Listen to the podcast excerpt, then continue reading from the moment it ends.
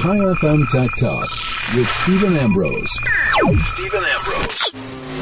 Well, good morning and welcome to another Tech Talk right here on Chai FM. And unfortunately, I'm not in the studio today. I'm having to do it remotely because I am assisting MTN with the Women in ICT Awards, which are going to be presented uh, end of the month, end of August, in at a pretty fantastic affair, I hear. Unfortunately, I'll be out of the country as well, so I will be at IFA in Germany, and I will be actually bringing you Tech Talk next week from IFA live from Berlin with having seen actually, uh, the, the show actually only starts on the 31st, but, um, there will be all the press days before. So come next Thursday morning, I should have a whole host of interesting stuff to discuss and to share with um, all you guys out there uh, with regard to the latest tech. There's Samsung announcements, there's LG announcements, there's a whole host of really interesting stuff coming from IFA because it is the biggest European tech show and more and more they're becoming not just household gadgets, although there's lots of those, you know, Miele, Siemens, AEG, Bosch, obviously LG and Samsung, all the guys who make home appliances will be there along with Philips and a lot of, a whole host of others. And a lot of them are talking about smart homes and smart appliances. So all the latest and greatest from Europe where things are actually doing quite well. Never mind, uh, the politics of Brexit. Europe is humming along and their consumer electronics is doing really, really, really well.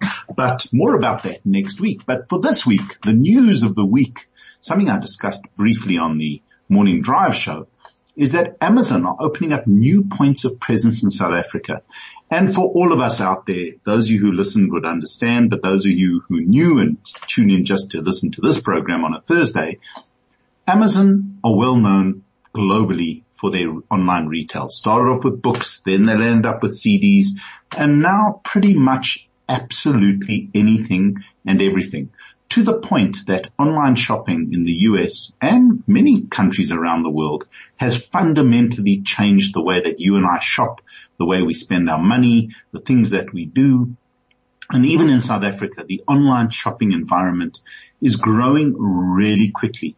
More and more goods and services are available online from house cleaning, cleaning to pet food. You name it, you can buy it online, have it conveniently delivered to your door when you're not around and um, you don't have to spend your weekends sort of trawling the malls trying to find what you need. So it really has fundamentally changed things. But what people don't understand and what most people I speak to don't realize is that Amazon actually is one of the world's largest technology companies.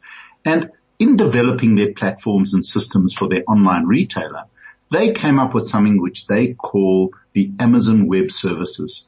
And here's where the link gets really interesting. Amazon Web Services have been, has partly or in a good part been developed in Cape Town by a little subsidiary they had down there. And that subsidiary is growing really, really, really quickly. But what Amazon Web Services does, it offers big companies, small companies, massive global corporations, the ability to have access to computing power, servers, and all sorts of platforms that normally you would have to spend tens, if not hundreds of millions of rands worth on data centers globally. And Amazon are making these available through their massive, massive, they call them hyperscale data centers. They're making them available for um, anybody to use at a really, really moderate price. So if you're a small startup and you want to just host your app or your product on on the web, for want of a better word, uh, Amazon Web Services can do that. Now, obviously, Microsoft have also been doing this for years, and the two of them are head-to-head rivals. Though Amazon actually has a bigger footprint than Microsoft. But here's the challenge that any developer or any person having an app or a product in South Africa will always have. If the data center is sitting in Denver, Colorado, or Finland, or Hong Kong, or wherever it is, it takes a physical time for the data from your phone, from your PC to actually reach those data centers and come back.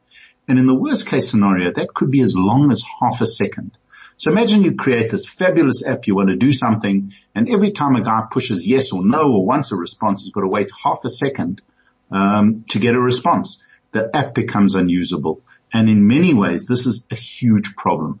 Africa has had a real problem with that and still has a problem with that.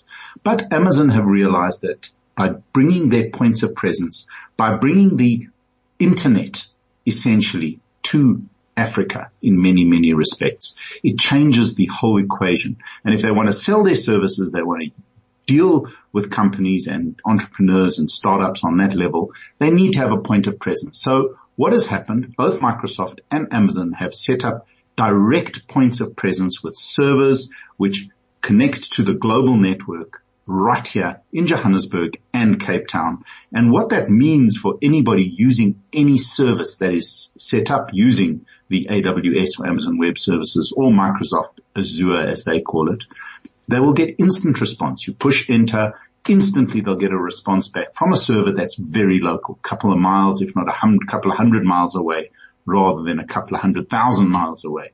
And that's a big, big, big deal. I do believe, and in fact, I hear that um, Amazon are hiring. They're going, moving into a new building in Cape Town, and they really do see growth in Africa because the internet and cloud services is no longer something that only big companies can afford. A small corporation with two or three people, but with heavy processing needs like insurance companies, why go and spend millions of rands on on hardware that sits in the basement, needs people to run it, needs systems and needs electricity and air conditioning and you name it. Why put up a data center when Amazon can do it cheaper, far cheaper, and actually, no matter what, far better. You don't have to worry about updates. You don't have to worry about patches. You don't have to worry about downtown, downtime, not downtown, downtime, because they promise you, you will have 99.99999% uptime. And uh, in fact, quite honestly, our dear home affairs people should use them because they're always down. Every time you want to go and get your passport, they tell you, oh no, the system's unavailable. Or you want to go do something with your fingerprint, the system's unavailable. Well, they should use Amazon or one of these services because they're up 99.999% of the time. But essentially that is what's going to happen over the next little while. So listen, watch the space. I think we're going to see more developments coming from Amazon as well as, as uh, Microsoft. Their data centers are up and running in South Africa. And in fact, a very simple example of how well that works. If you've got Office 365 and you're using um, files that are sitting in the cloud, before when you clicked to download that file, because Windows 10 pretends the file's on your computer, but it may well not be. It might be in the cloud somewhere in a, in a, on a server it now pops up much quicker than it did before because instead of that server sitting in Ireland or Germany or somewhere, it's sitting right here in Johannesburg or Cape Town. And wherever it's sitting, you will get it the quickest, shortest, fastest route. So you click on it and poops, if your internet connection is decent, you have the file on your computer. You can work on it, save it, no problem. Anyway, moving on to another service which has taken a while to come to South Africa, and that is Samsung Pay. But I think we're going to have a, a quick break for our uh, quick commercial break now before I get into that because I don't want I want to give a proper explanation of what Samsung Pay is, how safe it is, and what it means. So we'll take a quick break for uh, our adverts, and I'll be back straight after this. Tech Talk with Steven Ambrose, 11 to 12 p.m. only on 101.9 FM. Well, welcome back. And as I was saying, a new payment platform called Samsung Pay has come to South Africa. And the question I get asked, is it like Zapper? Well, yes it is. And no, it absolutely isn't. There are a lot of platforms uh, in South Africa where you can use a um, QR code and, you know, essentially some form of online payment using your smartphone. But this is way and in many ways completely different. Most of us today have a credit card or a debit card or some form of plastic payment uh, story. And it just is so much easier. It's safer than carrying around cash. It's quick and convenient and it just pretty much is accepted anywhere and everywhere with no real hassle.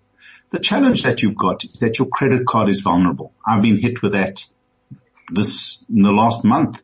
We traveled somewhere, my wife and I, And suddenly, all of a sudden, I started getting these odd SMSs to say someone is using my credit card.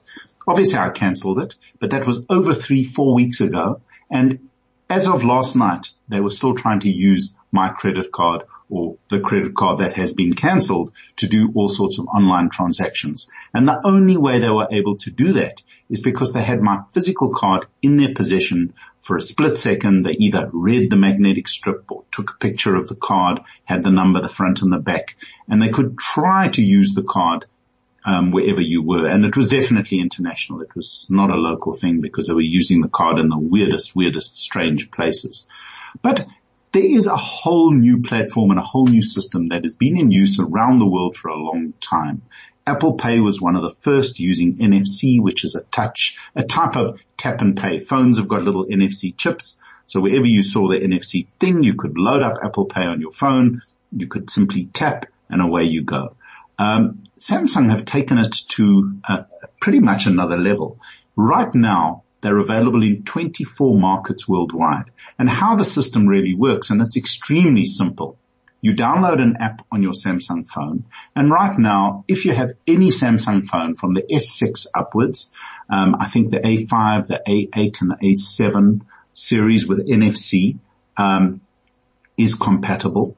All you need to do is go to the App Store, the Samsung App Store, download the Samsung Pay app, and if you bank with Standard Bank or ABSA for now, more banks apparently are coming online as we speak, but if you have any credit card that's managed or handled by ABSA, so the, the BA card, um, Virgin money cards, a couple of other cards um, handled by ABSA will are compatible, and all the cards handled and issued by um, Standard Bank are also compatible, both Visa and MasterCard.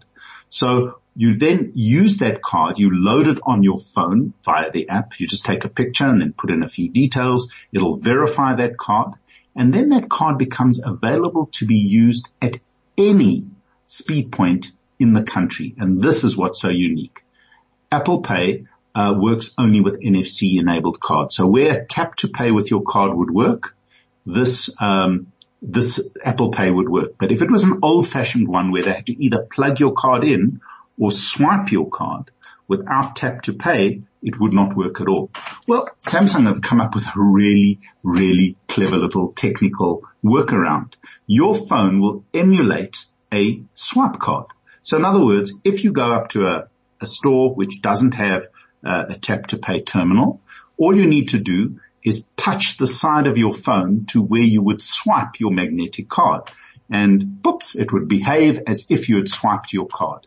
Now, again, a lot of people have said to me, is this safe? Because you've now got your credit card on your phone and is it safe? Well, Samsung have a platform called Knox, which is their security platform. And you have to authenticate either using a PIN or a fingerprint or a retinal and face scan in order to be able to um, open the system to allow your card to transmit your details. Then the next thing that Samsung App Pay app does, it tokenizes your credit card. In other words, it creates an electronic token of your credit card and uses that to transmit the various details to the credit card company. Obviously the credit card company know it's you because the token identifies itself, but the merchant and the transmission of all the data between the place where you use your card or your your your uh, phone and the credit card provider, be it Mastercard or Visa, will never ever see your real credit card. And what I've found using the Samsung Pay app, it creates a virtual card number. So if they want to know what your last four digits of your credit card is, you don't put in your real credit card. You put in the virtual credit card. It's on the screen. It's very easy to use and you type those in and off you go. So in many, many ways, it saved me many times. Ran to gym, left my wallet at home, needed to go to the shops to buy something, had my phone, my Samsung phone, simply swiped up, paid. At this stage, there's one little issue, which it does not work at Woolworths, not because the system does not work, but Woolworths IT system does not allow those signals to go through for whatever reason. Um, they're probably working on it and it will happen right now. But Samsung Pay is available now. You can download it and install it on your phone. Um, if you want to, you can see there's full explanation of how it works and where it works on bebrief.co.za. Look for Samsung Pay, but it's just a no-brainer. It's an, it's, a, it, it's some, until people get used to it, I've found a couple of people are not comfortable with setting it up. So it takes a little bit longer and, and your card's a bit faster. But basically, as people get grooved in, it's just a brilliant, easy to use. And this is what's so cool. It is a completely safe system. Rather than take your credit card out and have a chance um, to someone swiping it or picking the numbers or taking a photograph of it, because it's tokenized, because it's completely secure behind your fingerprint, behind your retina scan, behind your pin, the chances of your card being uh, stolen is far less than actually having a physical card. And all the other technical security arrangements around your physical credit card, which is loaded on the Samsung Pay app, um, are protected. So you never ever share your actual credit card number with anybody. So it's really slick and smart. But because, and, and Samsung add another little brilliant wrinkle to all this.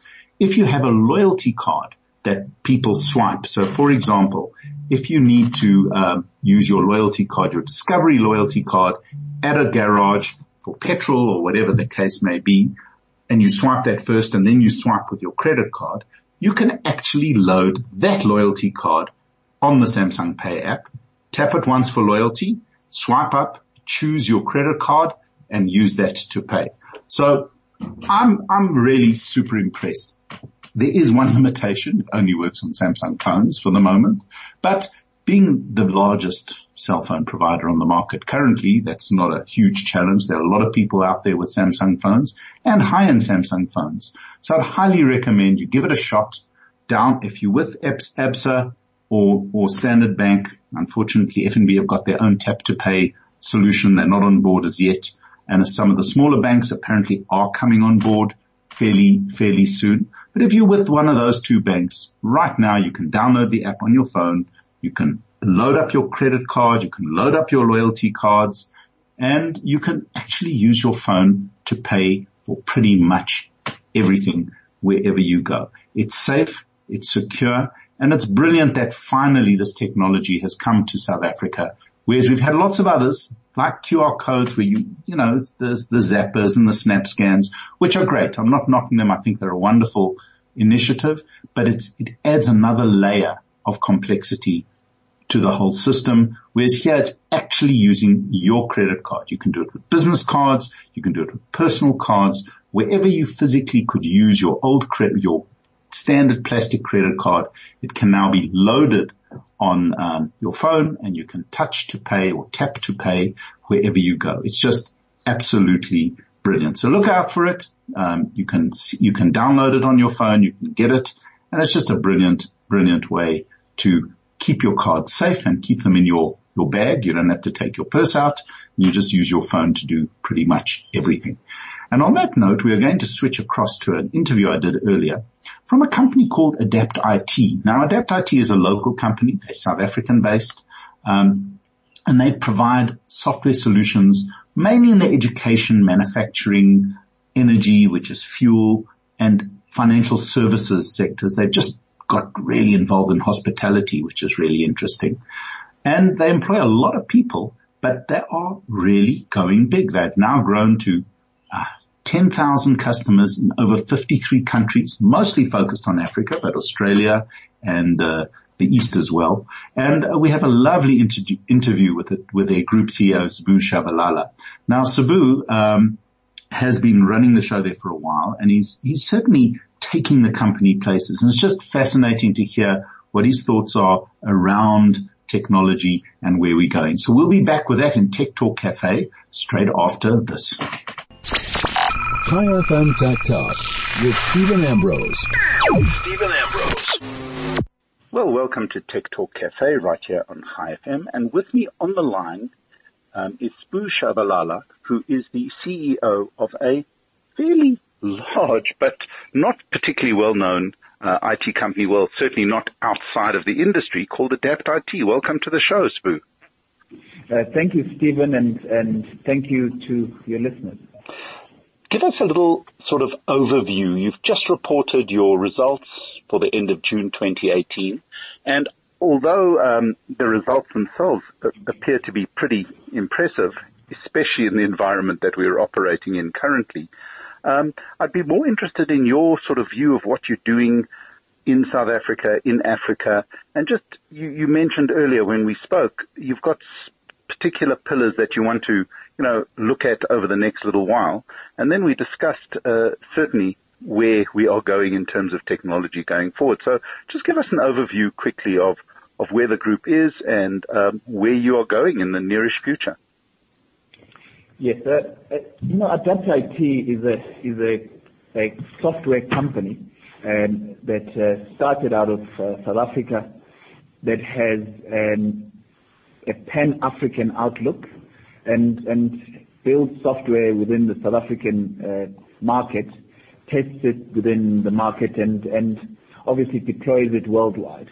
Um, the advent of uh, digitization uh, in the South African and African markets has led to really a high demand for specialized solutions, and particularly in areas where Adapt IT has focused in, those being education, manufacturing, financial services, energy, and hospitality. So we look at those sectors we build software that automates uh, the sector and sell the software um, across Africa and uh, in targeted um, geographies around the world.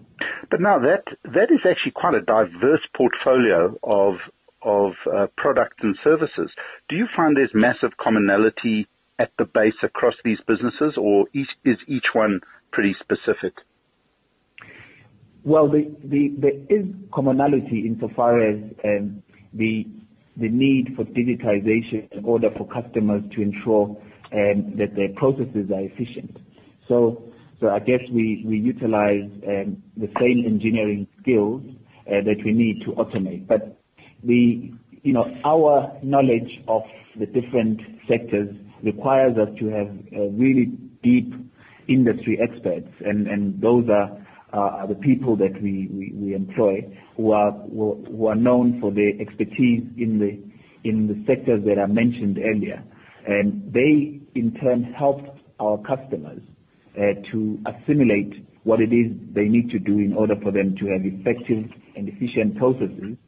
Uh, we turn that into software to ensure that uh, once efficiencies have been established and processes have been improved, uh, those are maintained through the software that we provide. And obviously, because you're dealing with, you know, from medium to large customers, you are working with the major vendors of ERP and other types of software out there at this stage. Is that not correct? Well, it is correct. I guess our business is a is a business to business, uh, and we have uh, over 10,000 customers that we that we work with in 53 countries. So so we we have our own intellectual property that we've built off the platforms of the major vendors like Microsoft. So we use a Microsoft platform to build our applications. We use an Oracle platform to build our applications, as well as SAP to put templates uh, onto the that software in order for us to then build software that's relevant uh, to our customers. So in many words, you guys are the the final tuning layer of of process automation on top of a whole lot of fairly standard industry supplied uh, solutions. Is that not a fair assumption? Uh, it, it is it is somewhat correct, but but I guess uh, what we do have is our own intellectual property, which you would never uh, get generically. So so we you know, the software that we build is is is, our own IP, and, therefore it is not something that you can get off the shelf. So it's unique, and it positions you well for for you know for the future because it's not something that other people are doing, particularly in the markets in which you operate. Certainly, certainly. And your vision going forward, I mean, we, we're working in a world where digitization is becoming taken for granted, if if you want a better word. Everybody is pretty much down the path of, of automating or digitizing their, their operations. Are you seeing the opportunity for growth across the territories in which you operate? Um, yes, certainly. I, I guess you know the digitization trend um, is um, you know is upon us, and, and, and Industry 4.0 is, is exactly about that. You know, the fourth industrial hmm. revolution mm. talks to talks to us uh, ensuring that we can digitize most of our manual processes that we used to do uh, in order for us, uh, you know, to, at least use more of our intellectual capital rather than that rather than you know the physical manual processes that we do. So that what that that drives you know the requirement and the need for for software, and therefore um, we see that as a as a, high growth area, particularly in the Africa market. And as, we know, the Africa market is at the back end of uh, digitization. However, it's, digitizing very fast because uh, uh we are leapfrogging, um, you know, the the advent of mobile uh, in the Africa market. You know, enables us not, you know, African market not to go through the whole process, but to leapfrog the rest of the world insofar as uh, how fast you actually you actually make a very interesting point. In many ways, we can you know use the lessons learned elsewhere in the world and simply go to the latest and greatest of technology using the latest platforms and systems, which makes a lot of sense in the African context. But isn't there a, a challenge around the skills needed to both create and implement these systems in, in South Africa and Africa? Well, I guess what we've seen um, from a skills availability perspective is um, when we look at Adapt IT employs um, over 1,000 software software engineers. So so We do have uh, you know the skills in the South African market. and uh, Actually across Africa, there are there are some specialized skills. And What we have to, however, do is harness that that into, you know, utilize that intellectual property into um, products that can add value to customers and that can be sold for cash. Well, that makes a lot of sense. And Has that been part of the formula for success over the past couple of years as well? You know, just the deep pockets of excellence and expertise that the company has acquired. Uh, definitely. and I guess the reason why we go for specialized and uh, and the type of software and the skills that we need is to ensure that we can extract margins. I mean, if you look at the margins that as Adapt IT we are extracting from our software and the sale of our software, we're looking at 20% uh, EBITDA margins, and that's that's quite good. and I mean, it's as good as any international market. That's um, actually that's actually very interesting. So obviously the cost base is fairly low, and your your ability to charge for unique services is is high, which is always a great position to be in. Uh, yes, certainly, and and obviously the, our model, the model that we we use is to ensure that whatever we build uh, for a customer, we can um, we can sell multiple times, and that creates a high annuity uh, business. And our annuity is at around 50 58%. So that's the repeatable work uh, that we do uh, on an ongoing basis is, very high. So what that does is it creates uh, real sustainability uh, for the business, and therefore we can retain the skills, uh, you know, in the long term. And you mentioned something about your acquisition strategy. You have acquired a couple of companies recently, which must, you know, acquiring and integrating is always a challenge. But what industries and what um, what have you got your eye on going forward? Where do you see sort of strategic investments making sense for the group as a whole? Yes, I, I guess what what we have focused on is um, to look at growth sectors within the Africa environment. And as we know, Africa is educating at a very high pace. So education for us is a growth sector. We want to grow in that sector, manufacturing, especially when it's linked with agri uh, with agriculture. So, so you know, there's a lot of that uh, in Africa. Uh, and hospitality is linked to the increase of African tourism. So financial services is also a great area for us. So you know we have targeted currently uh, areas that are you know are delivering the highest growth in the Africa market. I guess going forward, we are interested in healthcare, um, you know to get into healthcare across Africa.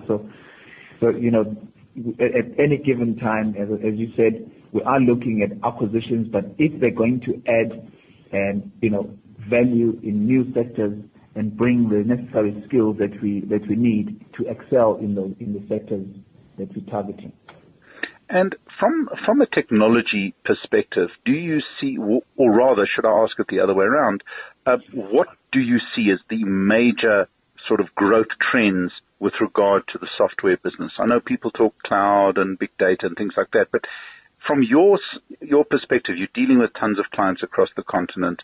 What do you see the demand and the biggest growth being over the next couple of years?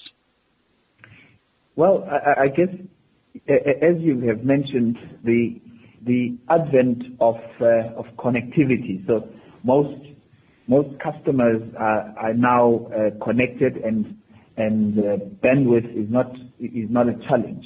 So so software as a service um, then is driven by the advent of connectivity in the African continent.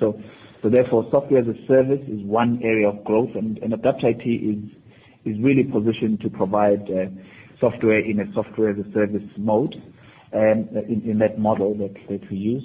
Uh, the second is, uh you know most customers are now looking to have more devices connected. The Internet of Things, IoT, is becoming a real um a real advantage that companies want to have to ensure that they can uh ensure connectivity, get many data points, and analyze those data points to give them a business advantage.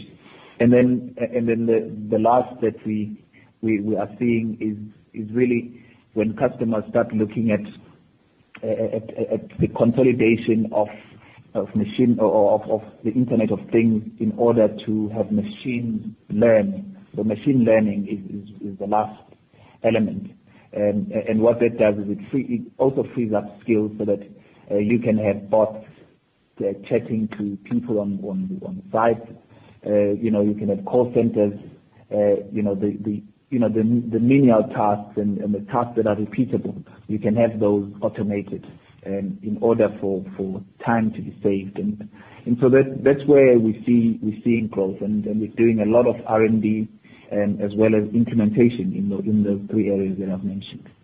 Well, that's actually fascinating because you know there's obviously the general discussion around technology taking jobs away, automation taking jobs away.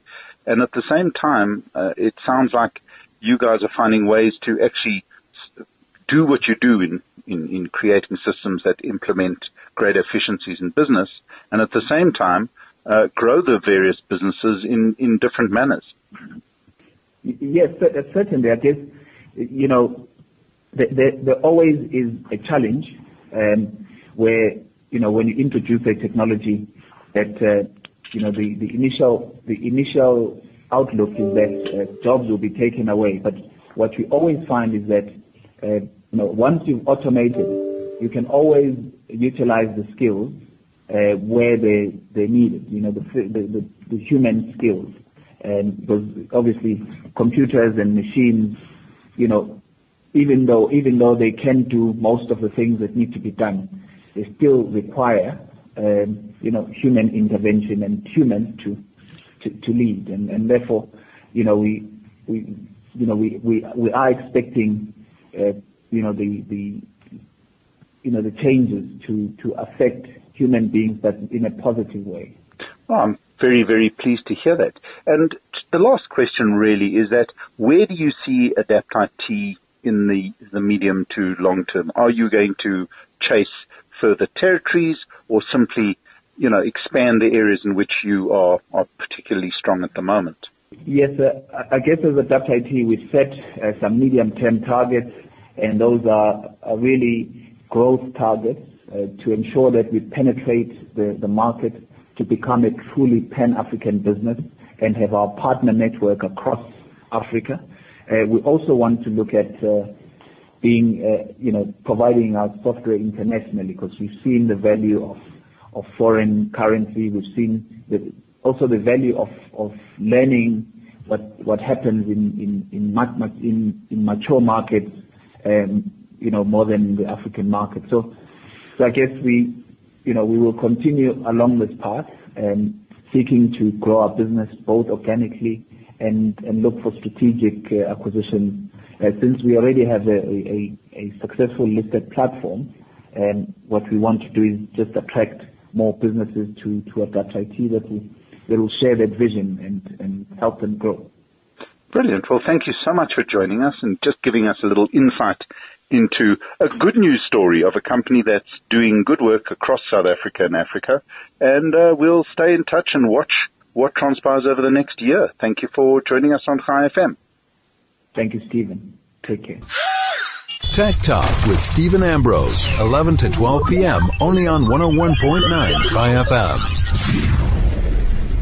Well, welcome back. And just an interesting story. And it's always a good thing to hear about companies that are really doing nicely, growing throughout Africa, taking every opportunity they can lay their hands on and growing the South African ICT pie because we are, as he, as, as Sbu mentioned, we're fully into the digital economy.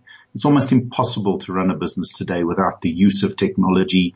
More and more as you get used to high speed fiber, high speed internet, high speed mobiles, you start doing things, connecting to things that you did, you just take for granted. It becomes part of how you do your business. And uh, we need to grow that expertise in the country and it will grow. I am more than confident that amongst all the companies, Adapt-IT being one of them, there are so many companies in South Africa that are really on top of global trends. They know what's coming and uh, the opportunity is pretty huge considering where we are and where we've been. And the growth potential of IT in Africa is just massive. Billions of people, yes, lots of challenges, but um, as Jack Ma said at the Alibaba chat in Johannesburg a week or so ago, is wherever there's a problem or a challenge, that's where opportunity lies. And that's where you've got to go and solve problems for somebody. And IT is a wonderful tool for solving problems. Now moving on to again, my absolute favorite part of the show. I'm just unashamedly a gadget guy and um, I went to the launch of a, a really interesting product. Now it is uh, an analog camera. Here we are. We're talking digital and fourth generation, fourth G this and 5G that and all tech. But here is something that is just so retro cool that it's, it's an absolute must. A company called Fuji. Now Fujifilm have been around in the, the camera aficionados for tons and tons of years. They're a Japanese com- company and they used to be pretty much in the film industry, but now they're actually much more diverse than that. They do medical imaging. They do all sorts of high value volume printing. So you see cars running around with uh, skins on. They print that sort of stuff. So they're, they're involved in a host of different products. But one product that they do amazingly, and they've always had a very big camera division, is their Instax camera. Now the Instax camera is essentially a modern day Polaroid camera. You don't have to shake it. You don't have to uh, wait too long, but it's exactly like a Polaroid camera of old. You take a picture, it spits out a little card and that card magically uh, develops into a full color picture in front of your eyes and you've got it for posterity. But they're smart that way. It's not just uh, the fact that um, you can take an instant picture. You can also save that picture on a SD card and you can print it elsewhere. So they're digital and analog all in one. And the new SQ6 is a low cost uh, camera and I think it's just going to hit the right spot in terms of just something cool, something cool for the kids. They've gone for the new 4x4 format. So in other words, like Instagram. So it's, it's, it's this magic Instagram that comes out automatically on your, on your, um, on your hand or in your hand, I should say. So they launched it yesterday. It's available now pretty much anywhere that you want and it's going to be selling at around about one triple nine, give or take. Check it out online. But it, it's just a cool little square instant camera, which looks very familiar. It's got a flash. It's pretty fast. I must say I tried it for quite a few hours yesterday, took pictures in some challenging light, took pictures in some bright light. It's really quick, very, very, very cool. It's even got a selfie mode with selfie cameras, a little selfie mirror on the front so you can take your own selfies with it. And, um, it comes in three different colors, a blush gold. Gold seems to be quite the, the thing in, in tech today. A sort of graphite gray, which matches your MacBook gray, and a white, sort of pearl variant white, which is really, really, really cool. The films for the SQ6 come in 10 and 20 packs, and a 20 pack comes out again, you've got to shop around, around about 200 rand, depending where you buy them, uh, of films. But it, it has really got a standard. It's easy to use. It's just point and shoot. It's got an automatic mode. It's got landscape, selfie, macro, and you can take two exposures, one on top of the other. It's very, very, very nice. The SQ10, which was the original one, and they mentioned something really interesting at the launch. Up to date, they've sold 30 million of these instant cameras globally, and they expect because the SQ6 is just so well priced, the quality is so good, it's so multifunctional in terms of what it can do. Um, it, it's, they expect to sell somewhere around about 10 million of these this year alone. And what you can do is the, well, the, the difference between the SQ10 and the SQ6, one is the price. The SQ6 doesn't have a screen where you can preview a picture before you print it. Whereas the, SQ, the SQ10 has a screen where you can preview the picture in digital mode. Um, so it is a digital camera, but the print is analog. Um, you can then preview the picture and then print it, but that is more expensive. The SQ6 is just a direct printing. You've got to have to watch your exposure, uh, or watch your composition, I should say, a little bit closely. But I didn't find that a problem. I mean, generally you take pictures of close-ups. It's not designed for taking pictures of scenery and whatnot. You can, but it's not the way it works. Um, but you can also get their so-called Share SP3 printer, which allows you to print the images at this in the same sort of format from your uh, from your smartphone. So it's just a, a cool, really good quality uh, picture, sort of analog picture. I'm I'm really impressed at how quickly the the prints come out, and I think the whole look and the feel, the little squareness, is excellent, and it's it's foolproof. You can give it to the kids to play with. I think anybody would have a lot of fun it's pretty much like a portable photo booth. So it's great for parties. It's great for instant stuff. I mean, the problem with taking pictures on your phone is that how do you share them? They're not that personal. You can use them for greeting cards. I just, I just love the whole concept of taking pictures and keeping them and having them pretty much instantly. It takes around about 90 seconds for the, from the image to appear. And, um, it's, it's, it's clean and simple and very, very, very easy. As I said, everything is pretty, pretty easy to use. You open the back, you pop in the, the cartridge with all the pack, with all the little, um, photo film and off you go. It really doesn't need uh, a lot of work, a lot of effort. You can zoom a little and it is very much a niche product. So in summary, the Instax um, SQ6 I think it's well priced considering what's going on um, with Rand. We won't even mention that. The films are also reasonably priced. You can get them if you buy bulk. I think you can get them at a really good price, and it's just great for just general occasions. It, it's a talking point. Boy, does it get people around you to discuss uh, what's going on. The format is fantastic, and it's just an absolute pleasure to use, and it just takes you back to the days of proper photography. You're not using your smartphone. You're not instantly Instagramming it. You can if you want down the road, but uh, for the for the the, the instance um, generation that we've come up with, I think it's just such a cool, lovely piece of tech. You can, I've used them. People put magnets on the back and stuck them on for the family on the fridge. There's just so many ways you can use an actual lovely physical picture. Sometimes you know, you get used to the fact that all your pictures are on a phone and it's easy to do, but it would be nice to have a physical picture you can either leave with someone or keep with someone And I think the SQ6 is pretty much the only game in town and it's just super cool. There is a slightly cheaper model that takes a slightly different picture. But if you're interested, check it out on the Fujifilm uh, website and look for the, the Instax with an X, SQ6. And I think you'll be really impressed with the quality and with the, the fun element. I think that's the key thing. It's great fun, takes great little pictures and you can leave a little piece of you and your friends behind to remember. It's just brilliant. So on that note, um, we'll have a quick break now for our sponsors again, and I'll be back with my app of the week, which is a little app called Grammarly, which is really interesting. Chai FM Tech Talk with Steven Ambrose. Steven Ambrose. Well, welcome back. And after I've taken all these selfies and pictures with my Instax camera, which again, I must tell you is just great fun. It's certainly uh, very different to using your high resolution cell phone to take pictures.